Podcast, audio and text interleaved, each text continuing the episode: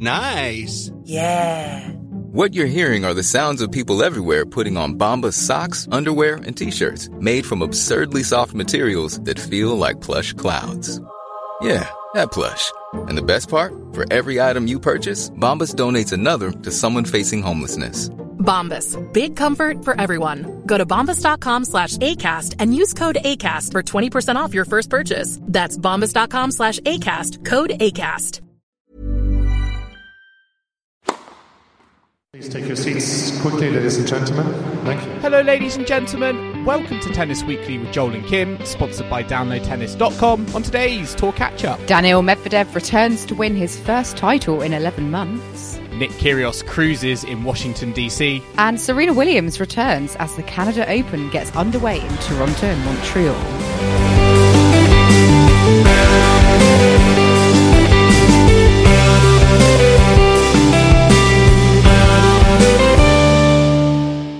Kim, today is the 8th of August, and we are here to catch up on the week in tennis at Tennis Weekly HQ. We have had our latest round of hard court tournaments across Washington, D.C., San Jose, and Los Cabos in Mexico. And even just saying that, Kim, I'm I'm slightly sweating given the temperatures in those tournaments this week. I was reading even in Los Cabos in Mexico in the evening in the final, it was 31 degrees. I'm so glad I wasn't a spectator at all during that event, or even in Washington, to be fair. Yeah, very hot uh, indeed. I mean, it's all very well us like watching from home with like our aircon on. We're, we're having quite nice weather where we are, but it's yeah, just sweaty. Like thinking Hmm. about it, and you know, did did cause a few disruptions, a few hiatuses. But I mean, we did have tennis in the end. We did get the tournament uh, done, and we had some entertaining uh, matches along the way. Just extend the grass court season, Kim. It's too hot in all these countries. The weather is perfectly fine in the UK, so forget about having a you know the start of the hard court season. Let's just have more grass court tournaments. in very cold, mild climes. well, our weather has not been, uh, you know, it, it's not been too chilly, has it? Uh, No, that is very I mean, true. we'll be getting on a bit later to talking about weather and tennis and how that might interact in the future. But I mean, let's uh, let's begin. I mean, we do have to importantly acknowledge, Joel. Today Mm. is a well, a special day for some. It's Roger Federer's forty-first birthday. Wow. So, um, you know, let, let's get that out of the way and move on to the actual tennis, shall we? What do you think he got for his birthday? I mean, he I feel like he would have had everything. He or he has everything. What what could you get him for his birthday? I feel like we talk about this every year, and we always sort of say something along the lines of another cow. Because wasn't he given a cow once? Oh yes, by I think he was, wasn't it? Was that for winning Wimbledon? He was given a cow.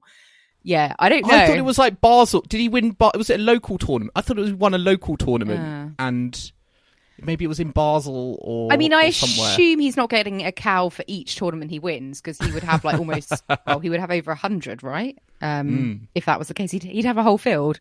He's got his career lined up. He's going to become a farmer after retirement. Um, but yeah, let let's talk about what tennis we did have last week on the tour.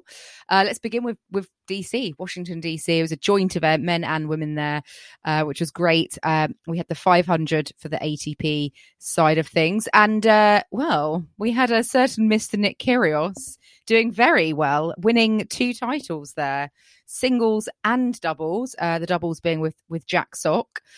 Um, uh, what what did you make of Nick Kyrgios this week? You know, does this this title win, you know, beating Nishioka in the final in straight set six four six three, does this stand him in in a good place? You know, going into the the rest of the swing and, and the US Open.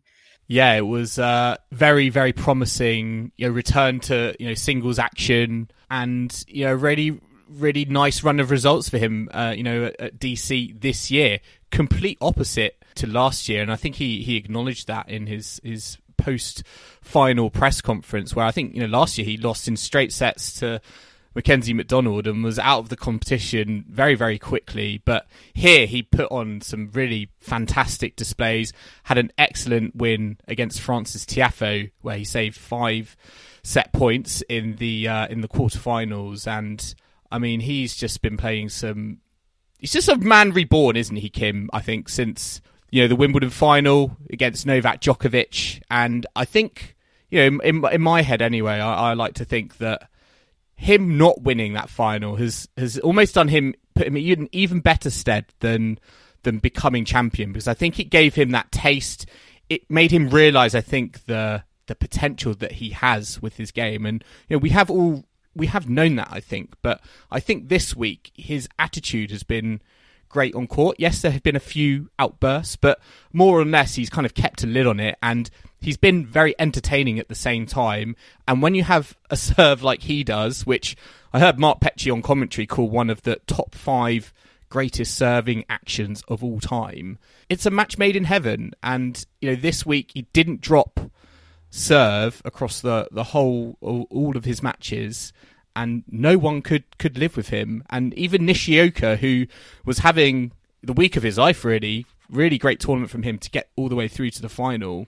Just didn't ultimately have an answer to, to Nick Kyrgios in the final. Yeah, I mean, Kyrgios was a demon on, on serve, you know, throughout the tournament, but especially in that final, Nishioka wasn't really able to um, to do mm. too much, and uh, yeah, he was just. I felt quite sorry for him yeah, it was kind of a bit of a lost cause. I mean, he did his he did his absolute best, and I... that was it though. That was what was so surprising. I think with Nick Kyrgios on the court was that I've never felt like he was gonna lose or combust.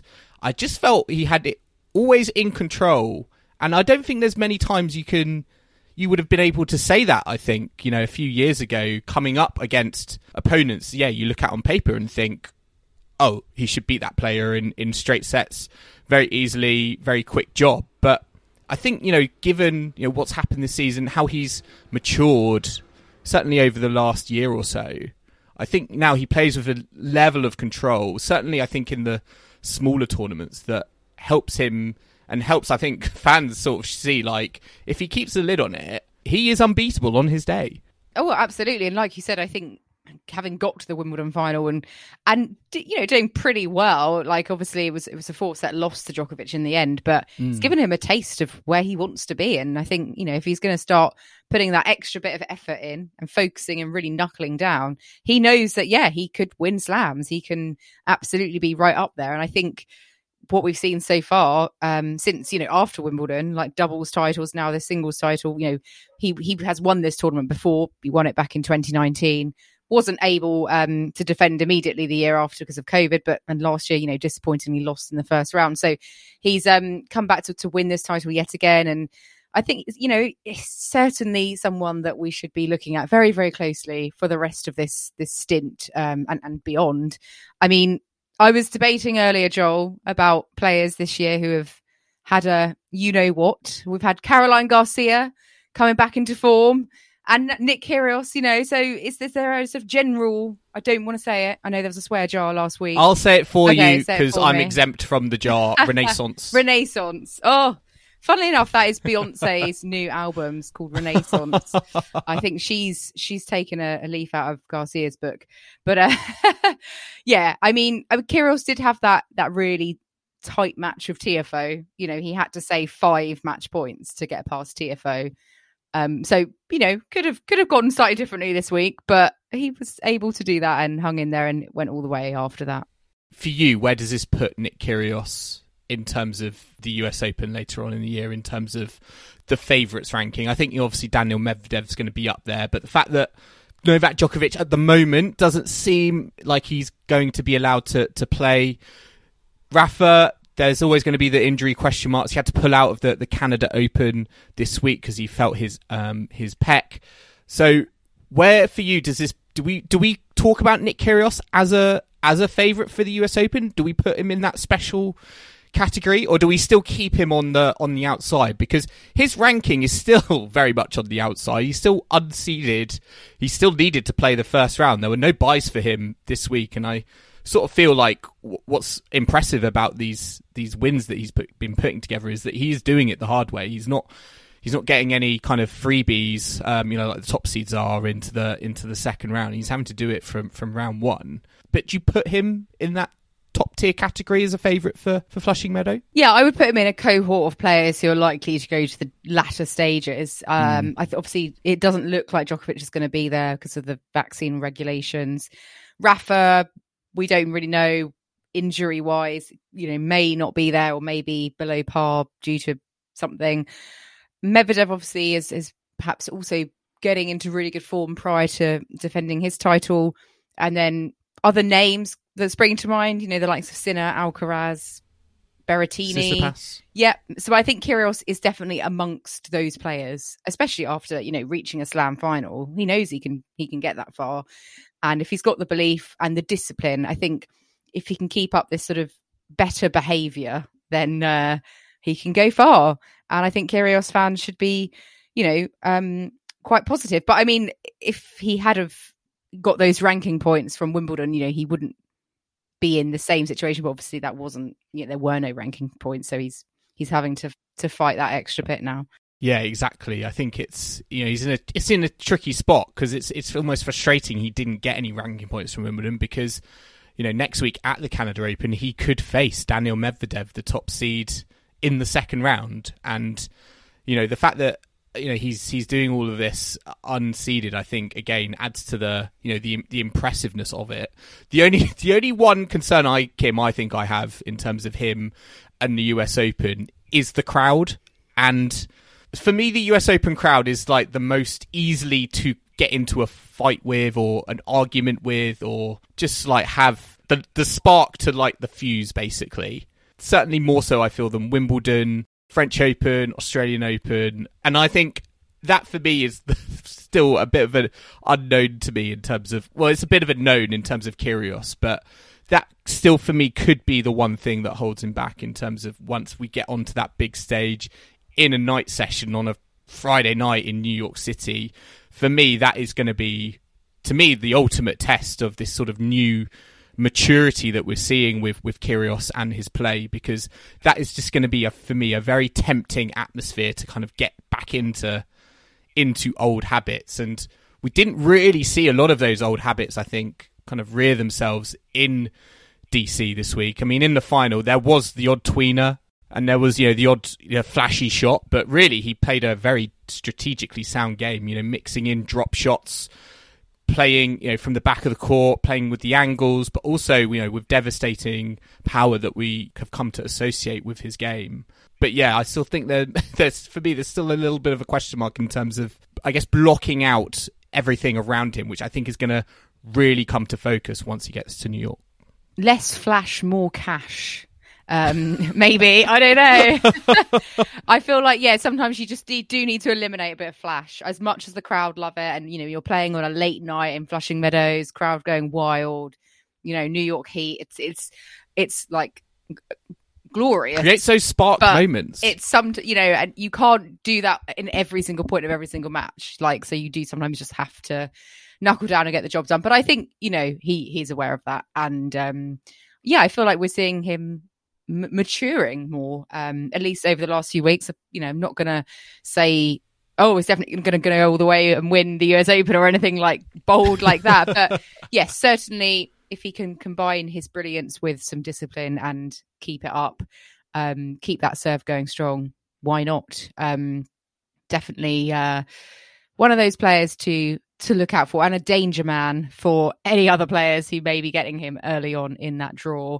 And uh, perhaps someone who would be a, a danger woman, Joel, is the uh, the other Washington DC winner, Ludmila Samsonova. Um, you know, she came through winning this title three sets in the final over Kaia Kanepi, who we know is, is very dangerous on her day.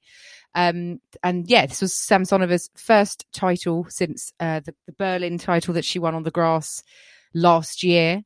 Um, and I think one of those players that really came to prominence last year when she won that title. But since then, you know, she's been there or thereabouts, but been looking for her to to kind of take it up to the next level again. And um, yeah, had a great week. Uh, you know, coming through against Emma Raducanu as well um, in, in straight sets and having some some decent wins. So I feel that uh, you know she she could be a not a dark horse to go all the way, obviously, but you know, I don't think you'd be wanting to play her too early on at the US Open, especially if she's getting into form and she was able to deal very well with the conditions as well. She's very, very fit, a well conditioned player. Um, we certainly saw that she made the most of of um, Kanepi kind of losing energy as the match went on.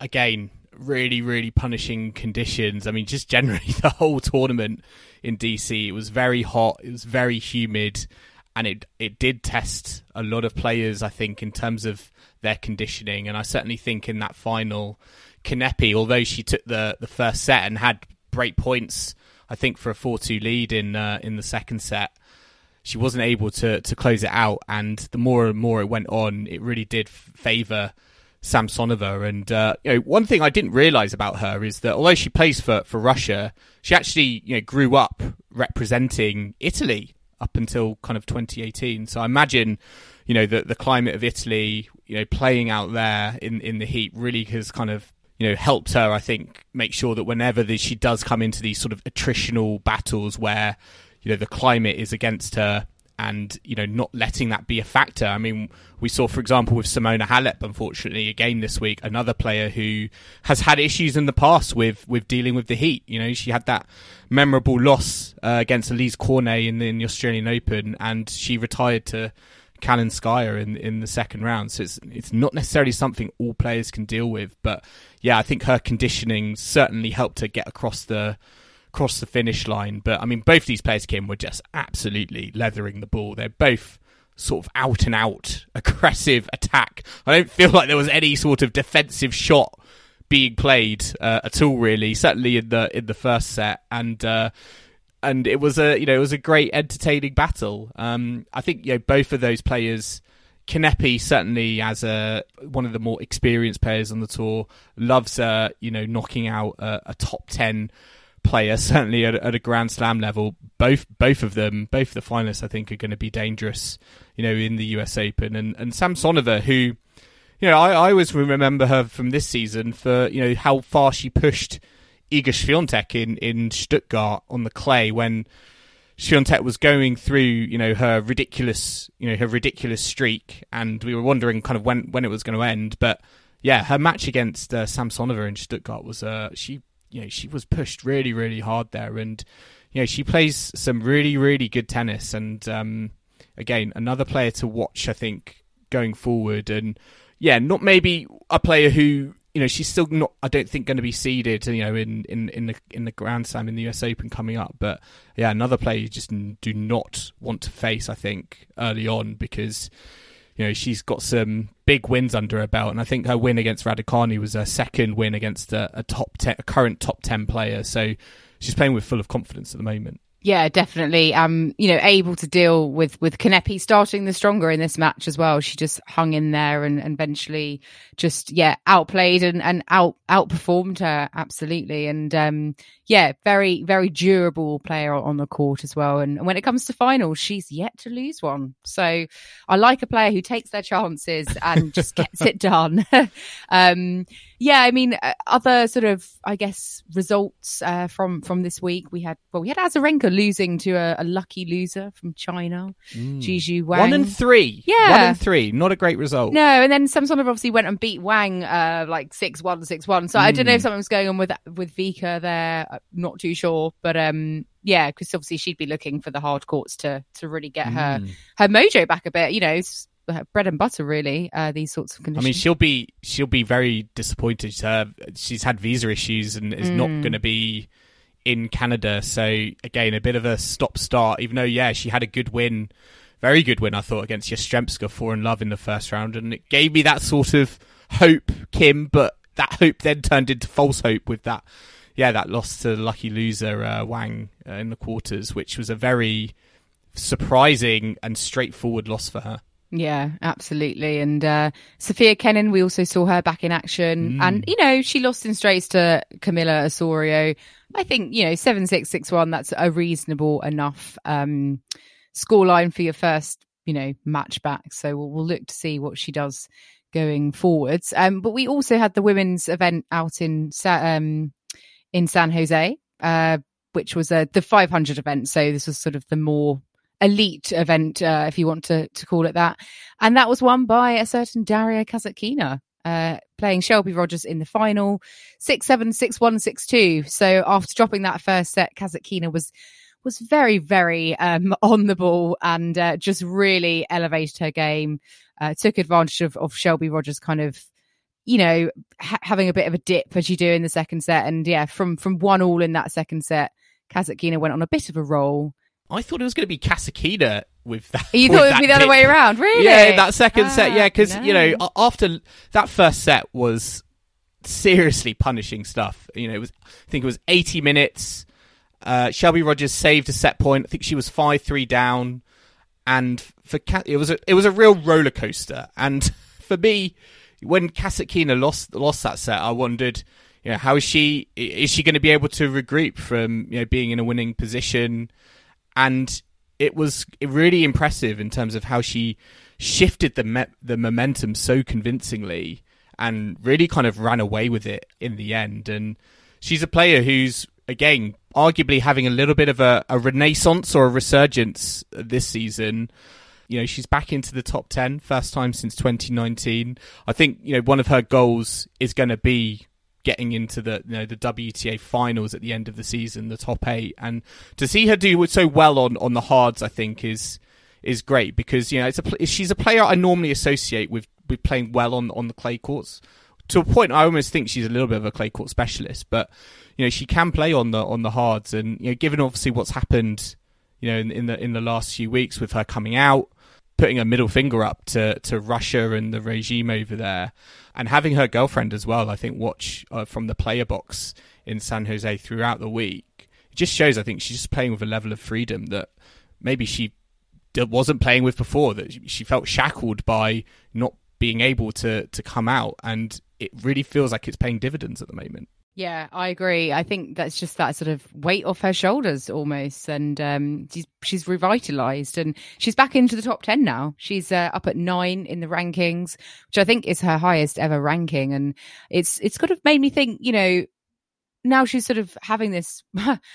Hate all these words resurgence revitalization whatever this improvement um how far do you think she can go in terms of her ranking now you know she's at nine do you, do you see her making top five kind of by the end of this year, perhaps? Oh, that is a Kim. That is a big question. I mean, she's got such a unique brand of tennis. You know, it's very. I would say it's quite defensive. It's not going to be the most appealing on the eye, and I think you know you saw that in the final. I think Shelby Rogers had to literally give 110 percent to to come through that that first set, and maybe her energy levels dipped given how much she had to exert, um, you know, earlier on in in the match. Whereas Kasatkina just really kind of came across as a as a brick wall at times, and I think. And I think you know, given her, her variety, and you know, we've seen players like you know Swiatek with you know that depth really kind of progress up the rankings. Obviously now you know Swiatek is the world number one, so I think there may be argue is argument to say there's a, a blueprint there. But at the same time, Kim, I, I still think Kasatkina in terms of her serve. For me, there are just fundamentals I feel like that will inevitably hold her back from maybe reaching top five. I certainly think she could be in the WTA finals, you know, at, at the end of the season. But I still think there are elements of her game. For me personally, I'm I'm think need to be sharper in order to, for her to kind of really be considered a threat. And the speed on her serve, given the way it is, for me is is one of is is one of the sort of big reasons that might stop her, you know, from going even further up the rankings. Yeah, no, that's that's fair enough. I think um, it's also going to depend on who's got points to drop, perhaps. And you know, I'm thinking of like Kontaveit, who went on that exceptional run at Yeah. the end of last year, has a lot of points to defend. You know, players like that who'll be dropping down. So it's not just what you can do; it's what everyone else is doing, I suppose, when it comes to the the number crunching at the um the, the at the rankings. Um, so yeah, watch this space. Um, Kasatkina could certainly um, you know roll with this and, and go on from there because you know Shelby Rogers is is a decent player. Like she is also someone to watch. Uh, U.S. Open, I was beat Sakkari. Beat yeah, exactly. Sakkari. But uh, she's had a few big scalps before at the US Open, so I always feel like on a US hardcourt at home, like she's not. She's you know, I I would not want to face her either. Um, but yeah, both of them looking very good for the rest of the summer. Badosa also, you know, getting to the uh, the semis. Kudermetova as well. Um, we also uh, saw the return though, Joel, of uh, Rybakina. You know, after her Wimbledon triumph. And she actually played Kasatkina in the first round. Kasatkina coming from a set down to win pretty comfortably in the end, six love in that third set. Um, I mean, were you surprised about Rybakina the fact that she kind of faded away a lot in that match? You know, it's the first time we've seen her since since that Wimbledon title. Not not particularly. You know, it's always hard, I think, to come back onto the the rigors of the tour after you know such a such an you know an epic moment, such a life changing you know life changing moment. Um, so I think yeah, although she'll be a little bit disappointed. I mean, given going from such a high to back onto the tour, I think it's a little bit to be expected, and there are going to be you know bigger tournaments to come. I think you know the disappointing thing for her is still that she's not she's not seeded, you know, because of no no ranking points at, at, Wimbledon, and I think she'll feel maybe a little bit frustrated that you know she's not getting these kind draws. I mean, you know, having to face uh, you know Kasatkina in in round one, uh, you know, that's a that's a tough break for someone who's just been the Wimbledon champion. So there might be a little bit of frustration kind of creeping in if these kind of draws keep coming up. But yeah, I expect her certainly to still ride on that that, that confidence that she would have got from becoming the the lady singles champion. Yeah, for sure. I think it's it's not uh, something to, to worry about too much. Like you mm. said, I think it's actually probably quite inevitable given that her break from the court, um, you know, first match back against someone like a Kasatkina, who's obviously playing very well at the moment. Um, also, loved that we got another close match between Pliskova and, and Boulter. You know, another three setter went to a, that tie break in the second set. Pliskova coming out on top. I know Karolina Pliskova with a nice revenge win, I think, over. Katie Boulter, who beat her at the Wimbledon Championships earlier on in the season. So yeah, nice. You know, unfortunate for Boulter. I think she was she was very very close in that second set tiebreak to just getting another victory there. So a bit unfortunate for her, but yeah, again, nice to see Pliskova get a win. She's not had the best of times really this season, and although you know she went out to Anna Samova in the second round in in three sets, yeah, I think she'll be sort of almost relieved, I think, that you know she was able to defeat Boulter given what had happened uh, back in the UK a few months earlier. Absolutely. And uh, a player who, well, talking about Wimbledon, we didn't see him at Wimbledon because he wasn't allowed to play, and that's Daniil Medvedev. and perhaps not playing. I mean, we saw him like literally everywhere else on his Instagram account, I feel. Perhaps not playing there has helped him because he's picked up his first title of the season. You know, he's been in a couple of finals this year, but not able to to get that big win. Um, and he's done it over Cam Norrie, uh, 7 5, 6 love out in Los Cabos. Uh, Norrie was defending his title from from this time last year, where he won his his first ever like, maiden tour title. But yeah, Medvedev too strong from five all in the first set. He uh, didn't look back. He didn't drop a single game after that point. And uh, I mean, I mean, really, actually, I mean, it was quite interesting. He um, Medvedev, you know, had had two set points um, on his serve at five four. wasn't able to to get them, but um, you know, Norrie broke back, took it to to five all, and then uh, Medvedev had this bit of a, this issue. He scraped his hand; it was bleeding. He had to stop and you know get treatment from the physio. Bit reminiscent of Emma Raducanu in the US Open final last year. They had to stop because she was bleeding. Um, and yeah, from that, from then on, he didn't lose another game. So no. I guess it, I don't, you know, obviously he had to get it seen. So you can't bleed all over the court. But um, yeah, he just obviously held his nerve, kept calm, and came through he metaphorically and literally had some skin in the game, didn't he? Uh, didn't he? But uh, yeah, it was a good. It was a good. You know, it was a good end to the match for for Medvedev. It reminded me, Kim. Uh, you know, in, from a Cam Norrie point of view, it reminded me of his match against um, you know Novak Djokovic, where you know they were competing very very well and evenly, you know, with each other before sort of Djokovic and Medvedev have, have run away with it. And I think it, to me shows yes, Norrie has is very very good player, and uh, he played really really well in the tournament. Had a very good win against uh, Auger-Aliassime in the in the semi-finals. But when Medvedev wants to wants to turn it on, it does feel like a little bit of a, another level that at the moment feels a step beyond uh, Cam Norrie, and I think he may have seen that in you know from Novak Djokovic in the you know in the Wimbledon semi final. I think he saw it from Daniil Medvedev um, in the final in, in Los Cabos, and uh, you know it was impressive to see Medvedev come back, win, win a final. You know, he's not done that uh, at all really um, over the last 11 months or so. I think he's lost the last five finals. I mean, a lot has happened to him, hasn't it, since you know winning the US Open last year. You know, he's you know reached world number one. Um, he's had to have uh, time off the tour for for a hernia operation. Um, he's not been able to play Wimbledon. He's been losing finals. It feels like a bit of quite a tumultuous time, despite being, you know, playing some pretty good tennis, and of course, Kim, that you know that you know heartbreaking loss really uh, to Nadal in the Australian Open, and perhaps you know that that time off due to enforced time off due to Wimbledon was gave him a little bit, bit of a, a period of, of self reflection that you know has helped him maybe kind of reassess and recalibrate things for the hard court season coming up. I do think this was a little bit ominous in the sense of, you know, it was all straight sets. It all felt very, very easy for him. And who knows, maybe we're going to go on some sort of Daniil Medvedev esque hard court streak like we did, you know, a few years ago um, when he all the way to the US Open when he pushed Rafa so close in that, that first match they had um, in a Grand Slam final. So, yeah, very, very good performance for him, not just in the final, but throughout the whole week. Yeah, and I think um, you know he's quite a tumultuous player on the court anyway. So I think maybe maybe some self-enforced or not self-enforced but enforced time prior to the big US Open swing is has been, has been helpful. Will be helpful.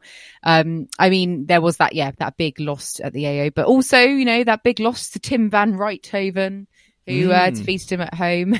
so yeah, Medvedev back to winning ways. Well, I do think it was getting on his his nerves a little mm, bit in terms of rightly so getting to finals and you know, generally speaking, he's going into those finals as the as the favourite on particularly on the tour. Maybe not necessarily, obviously, in, at the Australian Open, but he, he would have been, I think, a bit annoyed in in the sense of I'm getting to these finals, but I'm not coming away with the the title. So again, this was a perfect opportunity to kind of right that wrong, and I think he was sort of relieved. I think you know, hearing him in the his his post match press conference um, that he was able to just to just win the title and, and, play the tennis he wanted to play. There was nothing you know Norrie uh, could you know brought the level of tennis I think we've come to know him by, but yeah, Medvedev was just ultimately kind of superior on the court. And his his court coverage I think throughout the week certainly for me kind of typified that. He was just typically everywhere you know great offense great defense it was just too much and it was a little bit too overwhelming. I just think for for Cam Norrie on the day.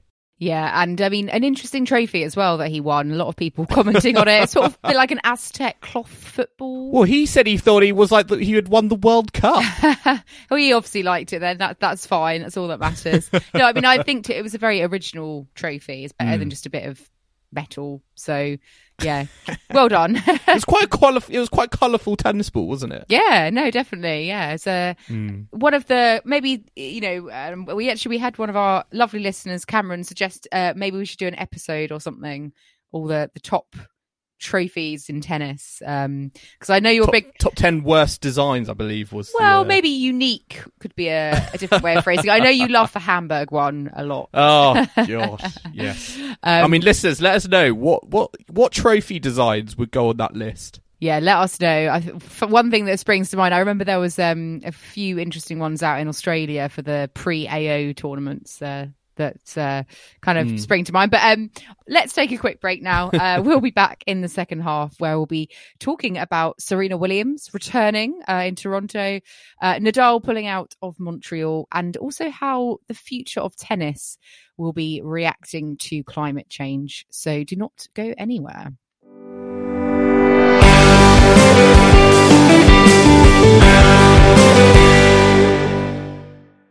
Welcome back to Tennis Weekly with Joel and Kim, sponsored by downloadtennis.com. And now let's have par for the courts, Joel. Uh, before we move on, let's have a bit of a, a, a quiz segment. Uh, haven't had one of these. Uh, well, it feels like it's been been a while, but that's probably just because I've been missing missing them. yes, a par for the courts for you and our listeners. It is to do with the ATP Tour and number of titles won and uh, I saw this. I saw this on social media the other day, and I thought it was quite a nice one. There's quite a lot of potential answers here, so you know you should it shouldn't be too tricky earlier on. Okay, just to add a little bit of pressure Ooh. to the situation. Okay, right. So the topic for you is that they are there are sorry currently 18 active ATP players with 10 or more ATP Tour singles trophies to their name. Wow. Okay. 18 or more. Oh. So there's, sorry, 10 or more. Oh, 10. And there are 18 active players. Right. Okay. 18 active players with 10 or more Hmm. titles. And I'm going to give you one clue because this one's a bit debatable. Okay. One of those players hasn't officially retired yet. um, Okay. Which is a little bit of a clue. Roger Federer. Um, Well, that's not even. The, I mean, that is one of them, but that's not even the right one. But uh, yeah, so I'm going to set the pass score for this at. I've, I'm going to go over fifty percent here. I'm going to say ten out of eighteen. okay. I think I, I want you to that. reach double digits. I want you to reach double digits. I think that's doable, but I'm I'm gonna I'm gonna go through them quite fast because um we potentially will be having 18. So I'll start with the obvious, I think, Joel, uh, and that is well Roger Federer, correct. Rafael Nadal, Correct. Novak Djokovic, Correct. Andy Murray. Correct. Yep. Well, they are the top four 103, 92, 88, and 46 titles each. So let's think who else would have won a fair number. Stan Wawrinka. Correct. Yes, he is on 16 at the moment. So that's f- number five. So halfway there already, Kim. You're motoring through. Marin Cilic. Correct. Yes, he is on 20 titles. Uh, Gaël Monfils. Correct. Very good. He is on 11 titles. So that is seven. There are three more to get to par for the courts. And just to clarify, there is one player. So Murray is on 46. Cilic is on 20. There is a player on 22. Oh, But there are also other players who've got less than 20 titles. Yeah, I'm just wondering how many like Zverev and Medvedev have got in their, you know, fairly young careers. Surely they would have got to 10 or surely Medvedev's got to 10. Uh, or are there other players of the sort of Cilic ilk that would have won? I mean, Kyrgios has got to like 7, so surely surely a Medvedev or a Zverev um, or Tsitsipas. Dominic Thiem, how many has he won? Or even like Casper Ruud. I mean, no, he hasn't won 10, has he? Oh, this is really difficult. Um, right, I'm going to have to just plunge.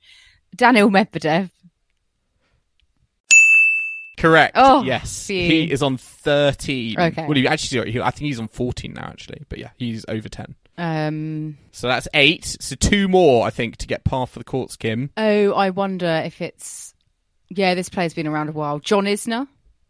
Has he got 10? Like all those sort of little titles and US Correct. Yeah. Yes. I think half of Little those are him in- titles. half of those are in, in Atlanta and Newport. Yeah, well, that's what I was no, thinking of, yeah. yep, he is on 16. Um, So one more. One more to reach par for the courts, Kim.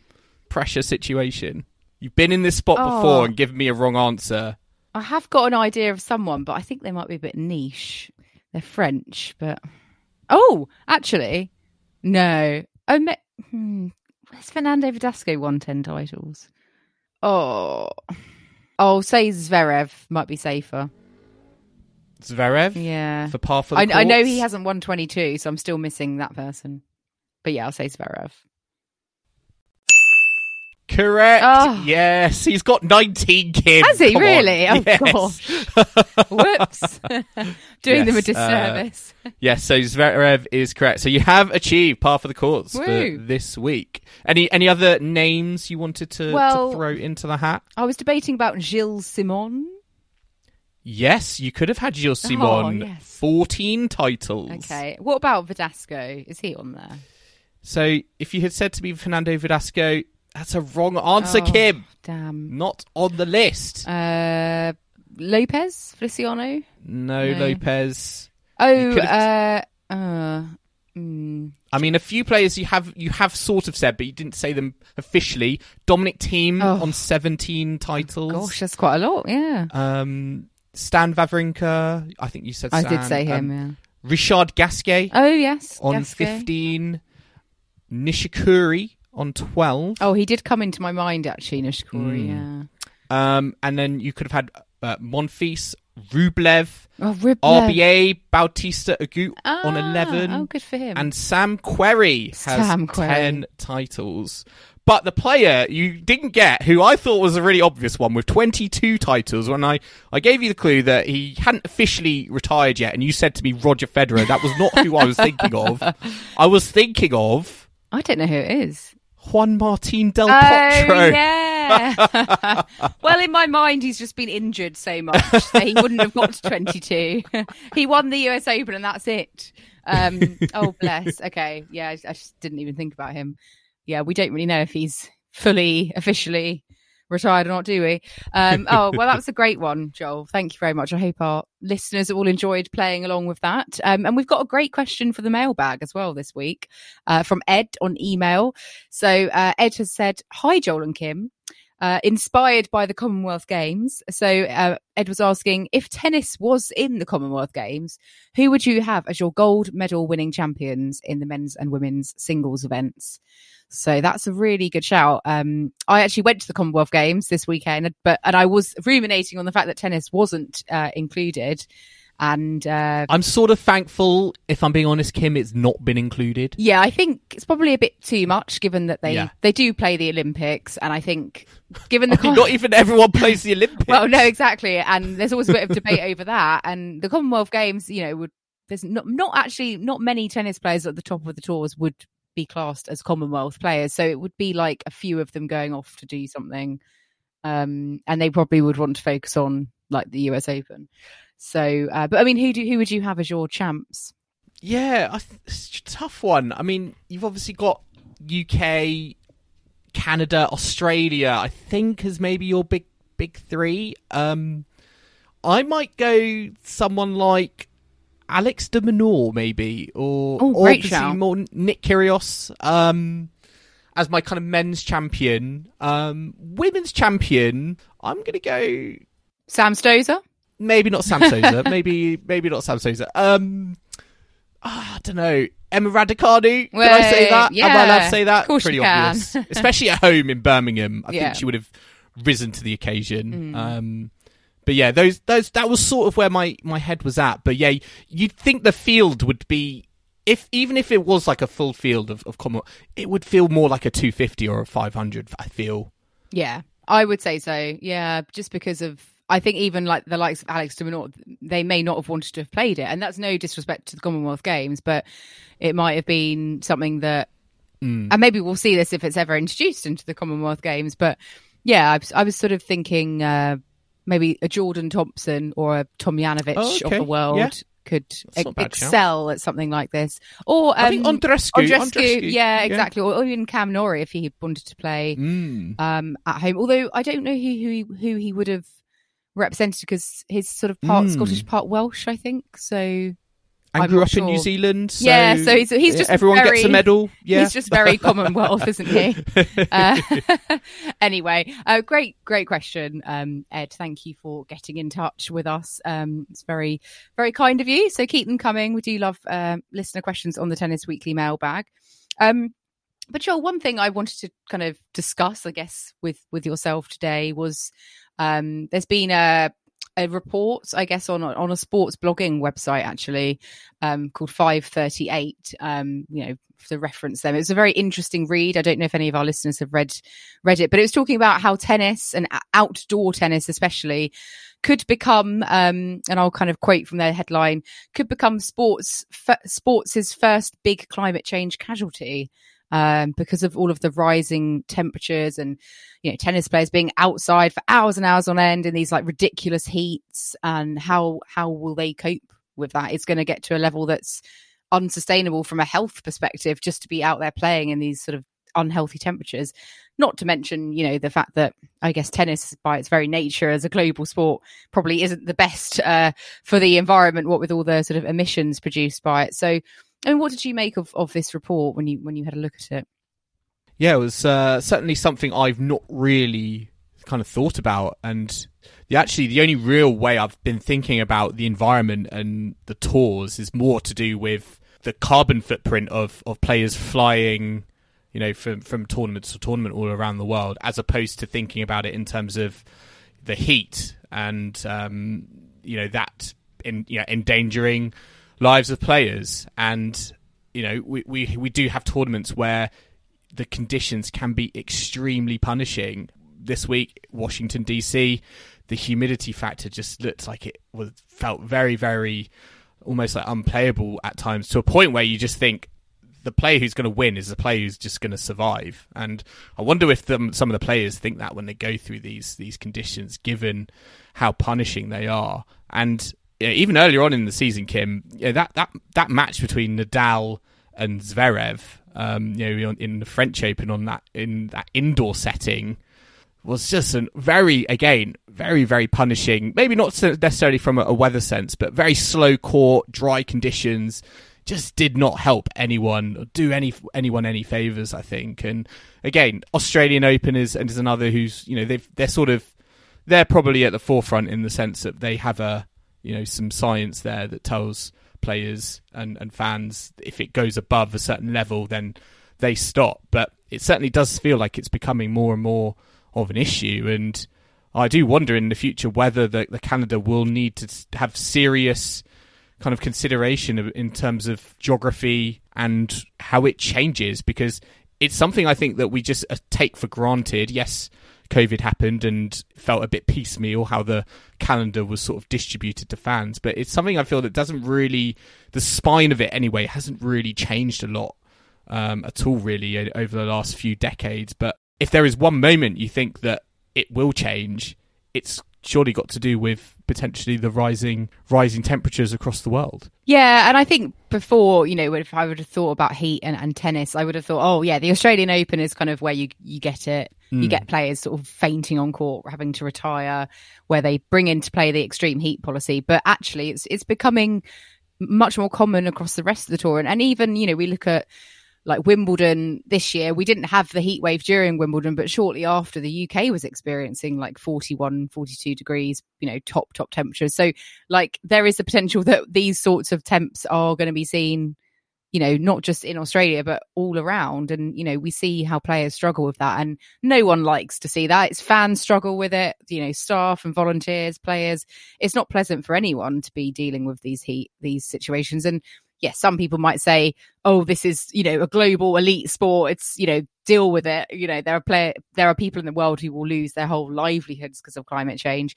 Um, but certainly, you know, sport, um, you know, it's, it's going to be affected as well. So we do have to think about how it might also be impacted, not, not just, um, you know other sort of more perhaps more serious consequences um i guess they would have to look at calendar changes uh i know this art- indoor courts indoor, indoor courts. courts yeah i mean i know this article was talking about things that they could do on the court like with in terms of you know aircon and fans and all of this but i'm not sure how environmentally friendly that would be unless there was all mm. kind of renewable energy powering all of that um mm. so i think certainly arrange rearranging the the schedule and the calendar um, why you know why have the AO in the warmest month in Australia, for example, play play them at different times, um, and you know, maybe you can't eliminate this sort of extreme heat you know completely but i think you know just because things have always been done a certain way doesn't mean they they have to continue like that if you've got you know big factors like this coming into play.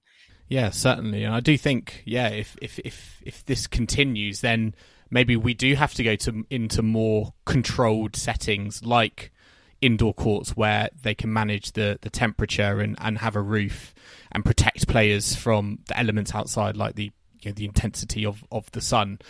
That seems quite ridiculous and to you know to say and and you know to some listeners it might, might sound like a, a joke or, or really implausible but I think we've seen certainly over this summer the in the UK anyway the you know the the rise in the, the levels of, of heat, really kind of feeling these these heat waves where the you know the recommendations have been to to stay at home, I think has really brought into focus how much of a a, a challenge and an issue is uh, uh, um, is climate change at the moment, and it's going to have its impact on you know daily lives. It's going to have its impact on sport, and you know the nature of tennis being outdoors. Uh, you know for the majority of the season, it does feel like it's going to be one of the first in the firing line. You know, it's it's one of those sports where it's not just a few hours a day.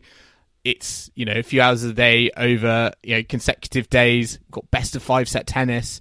Players are exposing themselves to the sun for quite long stretches of time, and maybe in the future that is you know just having you know a, a cap on and, and suntan cream is is not going to be the the most of it because you know we've had bursts from from players on court. Daniil Medvedev, I remember talking about. You know, he said he could die on on, on a tennis court given how awful the you know the conditions he was. He felt that he was being kind of forced to play in um, on the tour. I think earlier earlier lot in in the season last year. So um, feels like it's uh it's an issue that is going to become more and more of a more and more of something that's going to be need to be directly addressed. And I think there'll be greater calls from it and arguably that I think should be led by the players. You know, they're, they're going to be the ones that are going to be the most impacted by this, and you would expect, given how it's going at the moment, I feel like the ATP and the WTA player unions should be kind of looking at this and being like, make sure you've got you've got our health, uh, you know, in in mind when it comes to organising and selecting tournaments to be played and when they are played during the year. Exactly. And I think it's certainly something that we have to, like, it has to be considered. And we'll, um, maybe, I don't think there's probably going to be immediate changes, but I think, you know, you said best of five sets. I think this is a big argument for reducing it to best of three, which I know many think should happen anyway. So, um, yeah, that's uh, uh, it's a it's a tricky conversation to have, but one one that we do have to have to address. And I thought this article was yeah, it was quite thought provoking. So definitely do check it out um, if you haven't already. Um, I mean, let's go back to the tennis that we've got at the moment. Uh, but hopefully it won't be quite so manically hot uh, out in Canada uh, this coming week. We've got the men in Montreal, the women in Toronto. Um, Daniil Medvedev is, is the top seed in in Montreal. Uh, there's no Rafa; he's pulled out. As you said, there's no Djokovic. Uh, either, of course, because of all the ongoing vaccine restrictions. And uh, we've got quite a tasty draw, though, um, lined up. I mean, you mentioned it earlier Medvedev Kyrgios could be a second round match. De Shapovalov is a first round match. Yeah, and I mean Andy Murray Taylor Fritz as well. Obviously, Andy Murray's mm. a, a, wild card into here, so there's no reason why he he wouldn't have like a top seed like Taylor Fritz. But you know, there's there's some really good, tasty uh, first round matches. Norrie Nakashima as well. I think that could be. Mm. Uh, I'm sure Norrie will come through that, but I think that's one I'll be trying to tune into if the timing allows. Yeah, yeah. It feels like that top half for me is is a little bit easier for Medvedev mm. if he hmm. can come through Nick Kyrgios in the second round. That is going to be a real test. Test. I mean, that could be a real treat to be honest. I mean, both those players are in seriously good nick at the moment. Um, but certainly for me, that bottom half is is packed with players that could could reach the, the semis or or even the the final. You got Jannik Sinner, Tsitsipas, Rublev, Alcaraz. Fritz, Cilic, Berrettini. There's a lot of players in that bottom half that are in, in good form. And uh, yeah, Andy Murray's going to have his work cut out. I think you know he was disappointing in in Washington. I watched a bit of his match against Ymer, who you know, granted did get to the did get to the semi-finals, but um, he's going to have to play a, a lot better than I think he did. And you know, Taylor Fritz, he retired against I think Dan Evans in in DC, so there might be a bit of a a fitness question over him um, going into that match, which might help Murray. But uh, yeah, it's going to be tricky for him nonetheless because he could even face Tiafoe um, in round two. So um, yeah, it's going to be very very interesting. I mean, we've not got a lot of time, Kim, before before we run out. But uh, predictions? What what are you, where are you going? Oh, um, okay. I'll do semis then final. I'm going Medvedev versus FAA. Sorry, Norrie. Um, and then I'm sorry, Norrie. I love that. I'm going Sinner Alcaraz because I um, want to see a repeat of of them mm. playing each other. I want to see if Alcaraz can figure mm. Sinner out. Uh, but then I have actually got a final between Medvedev and Sinner, so I'm guessing Alcaraz isn't going to figure it out just yet. And Medvedev is my champion. What about you? Okay. Yeah.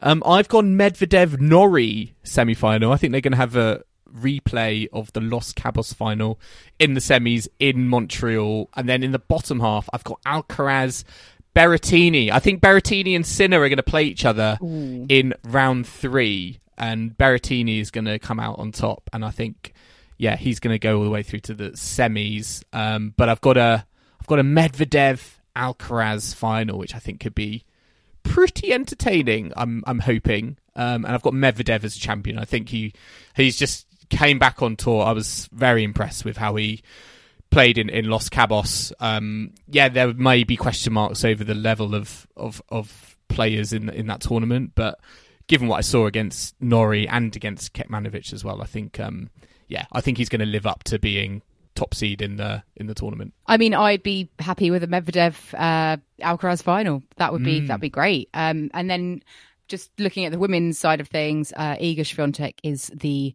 top seed. So we've got both world number ones in action. Uh, Kontaveit, second seed.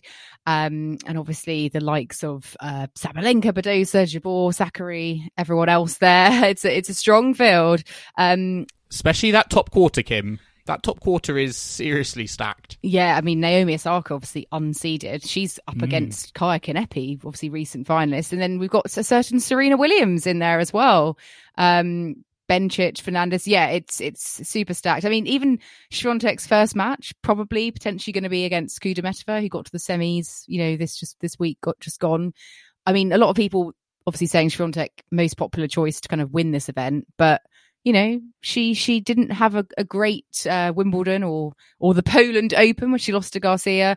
I know she's probably been, you know, obviously focusing on on these events, the hard court swing, for the last couple of weeks. But I don't know. I, I'm less convinced by her than I as I was, you know, like prior to Wimbledon when she was just winning everything. So and we've also got quite a few like same nationality matchups. We've got Stevens, Sloane Stevens, Sophia Kenin, which is a battle mm-hmm. of gr- former Grand Slam champions. Yep. We've got Pliskova versus Krejcikova, Czech Republic, and of course, Kim, Caroline Garcia versus Alizé Cornet, an all French matchup. Yeah, some. I mean, as always, there's some like cracking first round matches. I mean, I mean, Kasatkina Andreescu as well. That's a that's a great round one match. That is. I mean, if Andreescu wanted to do something like at home, she's got you know someone who's very mm. much in form right up from the word go, and also potential second round against potentially Garcia. So mm. it's not going to be an easy draw if Andreescu wants to, you know, to replicate like some of the magic from what three summers ago. Um, I mean, Venus Williams also right at the bottom of the draw on a wild card. We've got um Rybakina there. She's got Bouzkova, who's you know won a title recently. She's in in good good form as well. And Emma Raducanu, of course, is there. But Camila Giorgi as an opener, not easy. No, that is not easy at all. And just a word on on Bouzkova. She qualified. She played Tatiana Maria in the final qualifying round for Toronto which for me is crazy given how well both of those players did in Wimbledon. But again, it's just the impact of having you know no ranking points um, you know during the event, which is it feels a bit of a shame because both those players did so well, and yet running into each other in not even in the main draw feels a bit of a feels a bit of a shame yeah, it's just the way it goes. I'm, I'm afraid, isn't it? It's, it's tough out there at the top. I mean, let's make some predictions before we finish up for today, Joel. Uh, who are your semis and your finals and, and your champion? Mm. So I am going to go with Swiatek Kasatkina in the top half, and I've got Badosa Coco Gauff in the bottom half. Swiatek Gauff final, and I'm going to go with Iga Swiatek. I think she's going to put the Poland Open uh, you know, cast that cast that aside, and she's going to get back to back to business. And I, I just, I, I just can't believe. I mean, she's played so well on all the. I think she's won her last three hard court events that she's played. So I just can't back. I can't not back Iga Swiatek. I think so. I'm going Swiatek as my champion. Okay, I'm I'm not going for her actually. I'm sure she'll prove me oh, wrong. Okay. But I have gone for Swiatek Kasatkina as a semi-final. Mm. Um, I've also gone for Jessie Pegula against Marie Bouzkova. Um, just think Bouzkova is going to maybe go a bit further now she's qualified. Um, Pegula just because she she can uh, and she may. Uh, and I've got a final between Kasatkina and Pegula. And despite Kasatkina winning last week, I'm going for Jessie Pegula to to win the title. Uh, and I've written down brackets. Why not? So we'll see about that. well, I mean, I mean that bottom half. I mean, particularly that bottom quarter is just feels very, very open. Sabalenka and Kontaveit as the two top seeds there. Not both not in great form. Sabalenka, I think, lost to Kasatkina, got bageled in a in a in a third set and Kontaveit, I just think is, is a little struggling a little bit. But um, yeah, no, we'll we'll have to wait and see. But uh, yeah, it's all good having the Masters, the one thousands, back on the tour as we head towards the US Open. So uh, all very exciting.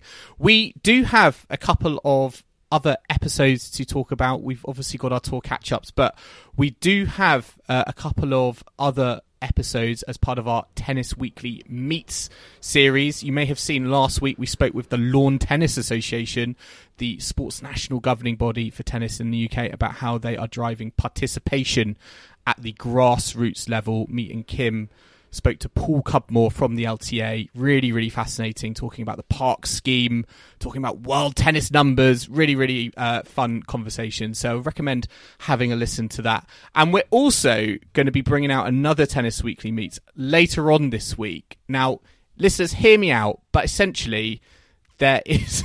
a tennis themed theatre production coming to the UK later in the year. I know you're probably thinking, what on what on earth is that? What does that mean? Well, it's called Crimes on Centre Court.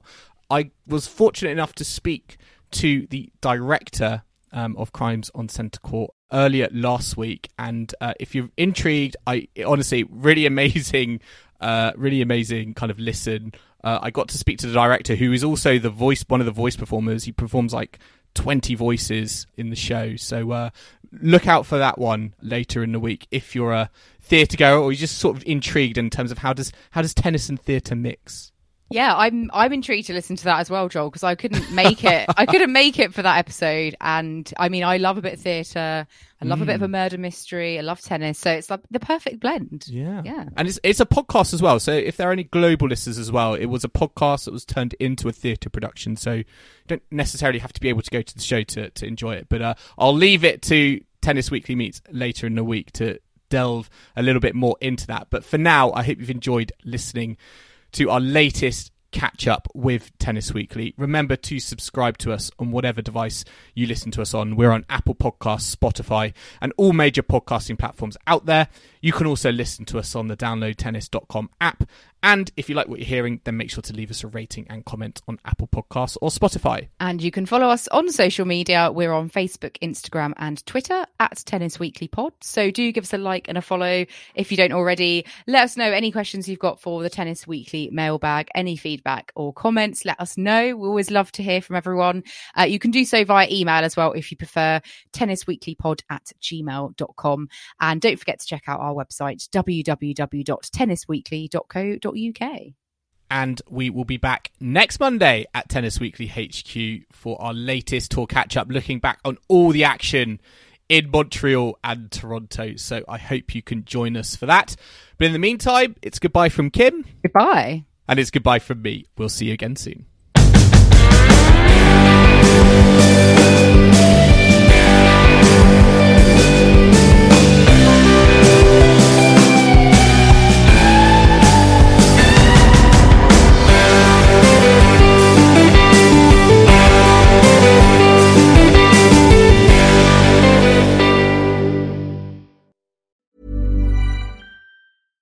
Even when we're on a budget, we still deserve nice things.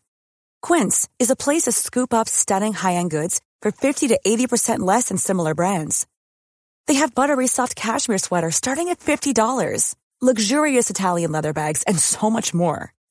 Plus, Quince only works with factories that use safe, ethical, and responsible manufacturing. Get the high-end goods you'll love without the high price tag with Quince. Go to quince.com/style for free shipping and 365-day returns.